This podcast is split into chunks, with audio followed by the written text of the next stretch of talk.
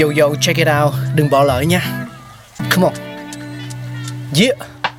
Thankful we got con người sáng tạo mà sống dồi dào tình tuổi trời sao vương cao là tích tắp phát minh đầy ắp xây đắp tương lai có một không hai nhưng liệu có ai còn nhớ dùng Xin được gửi lòng biết ơn vô hạn đến những con người không ngừng sáng tạo, mang đến những phát minh mới thay đổi cuộc sống.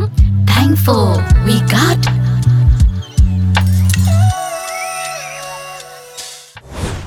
Máy vi tính Hi, xin chào tất cả các bạn. Các bạn thân mến, ở thời đại công nghệ 4.0 hiện nay, khi nhắc tới máy tính, laptop thì có thể nói là đã quá quen thuộc rồi, không ai là không biết đến đúng không ạ? Sau hàng thế kỷ hình thành và phát triển thì nó đã có một cái bước tiến trở nên rất là đa dạng, muôn hình vạn trạng. Những chiếc smartphone, laptop hay là PC ngày nay đều là biến thể của máy tính. Vậy, máy tính ra đời vào năm nào? Hãy cùng tìm hiểu nhé. Các nhà khoa học ngày xưa biết rằng họ đã tạo ra một thứ có thể làm thay đổi lịch sử, nhưng họ đã không biết làm thế nào để truyền đạt cái bước đột phá của mình tới công chúng.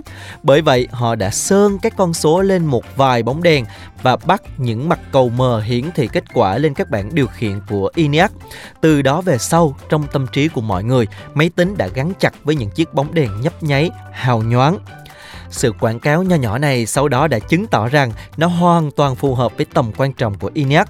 Rất nhiều nhà sử học đã thừa nhận rằng đã có những chiếc máy tính khác còn ra đời sớm hơn ENIAC nhiều, ví dụ như là chiếc ờ, uh, Z3 ở Đức, chiếc Colossus ở Anh hay chiếc Atanasov.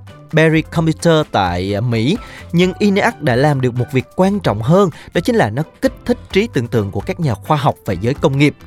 Chiếc máy tính đầu tiên được thiết kế vào những năm 1930 bởi giáo sư John Atanasov tại Đại học Iowa của Mỹ. Khi đó thì John đã phát thảo về một thiết bị hình hộp sử dụng điện có thể giải quyết các biểu thức qua các phép toán nhị phân. Với sự giúp đỡ của các cộng sự thì ông đã đưa sáng chế đầu tiên ra mắt công chúng vào tháng 10 năm 1939. Dù chiếc máy tính này đã hoạt động nhưng vào năm 1941 do tình hình chiến tranh nên John đã phải bỏ dở để tham gia các dự án quốc phòng cấp bách hơn. Nhu cầu chiến tranh thế giới thứ hai đã tạo ra thúc đẩy lớn cho sự phát triển máy tính. Vào năm 1943, nước Anh đã tạo ra chiếc máy tính Colossus. Máy tính này chuyên giải mã các tín hiệu của quân Đức, dự đoán đường bay của tên lửa nhưng không được công bố rộng rãi. Cho đến năm 1946, chiếc máy tính khổng lồ ENIAC được trình làng. Năm 1950, cỗ máy đã có thể dự đoán thời tiết bằng kỹ thuật số đầu tiên trên thế giới. ENIAC có 20.000 ống chân không, 70.000 cái điện trở và 500.000 nối hàng kim loại.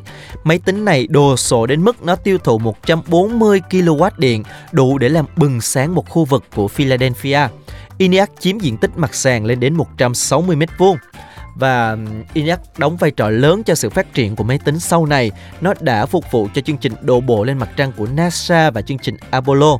Năm 1951, chiếc máy tính được cải tiến Univac được ra mắt. Năm 1952, nó nổi tiếng khắp nước Mỹ khi mà nó cho kết quả dự đoán chính xác. Eisenhower thắng trong cuộc bầu cử.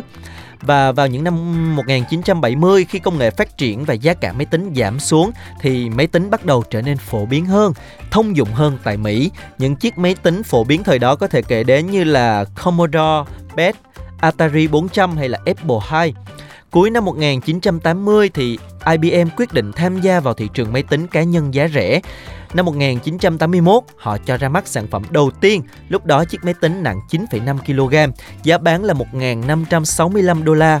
Máy tính đời đầu có khả năng kết nối với TV, chơi game và gõ văn bản.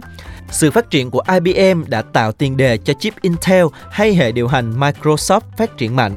Kể từ đó thì nhiều phần mềm bắt đầu ra đời để phục vụ cho máy tính cá nhân. Và đó chính là những cái cột mốc quan trọng trong việc hình thành nên chiếc máy tính. Cảm ơn các bạn đã lắng nghe. Hẹn gặp lại các bạn ở những tập tiếp theo.